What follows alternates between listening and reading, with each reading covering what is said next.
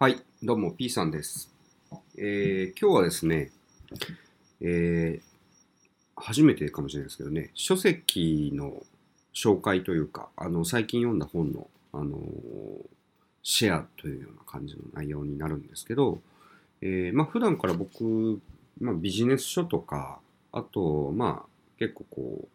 うなんていうんですか、自己啓発のようなこう考え方の本とか、まあそういうのはあのよく読んでいるんですけども、今回読んだ本は、えー、巷でもちょっと噂になっていますガクトさんが出した、えー、ガクトの勝ち方という本ですね。ガクト初のビジネス書って書いてありますけど、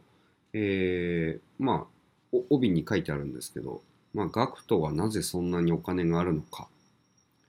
えー、考え方、生き方、まあそういったことをこうどんな形で進めていって今のガクトがいるのかということを、えー、書いている本なんですけど、あのー、まあ一応ビジネス書っていう歌い方はしているんですが、結構ねこう考え方とか、まあ結構精神論精神論って言い方すると少しディスってる感じもしますけど、あのー、そういうようなことがちょっと多めかなっていう感じはしましたが、えっとまあ確かにこの本を読むと、まあなんでガクトさんそんなお金あるのとかっていうことは結構分かってくるかなっていう気はします。で、まああんまり喋っちゃうとこうね、ネタバレとかするとまああれなんですけど、まあこの本で書いてあったことっていうのは、結局ガクトさんがまあいわゆるそのメンターと出会って、まあいろいろこう、えー、考え方とか人生のこう進み方みたいなものを決断して。えーまあ、アーティストとして活躍をしていきますと。で、アーティストとして活躍するためには、そのガクトっていうキャラクターを、えー、作り上げてファンに届けなきゃいけないし、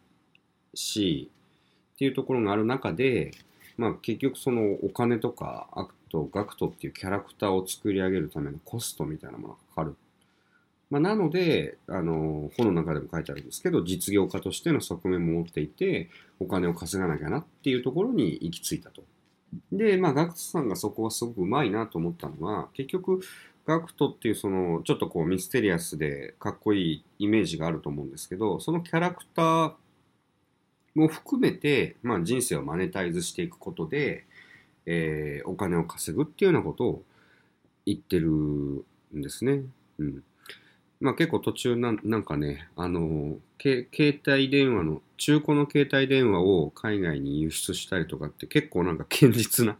堅実っぽいようなビジネスにも、あのー、投資してましたとか、自分でやってましたっていうことは書いてあるんですけど、まあその、あのー、なんていうんですかね、あの、仕事の内容は本当にいろいろあるようなことは書いてありましたね。うん。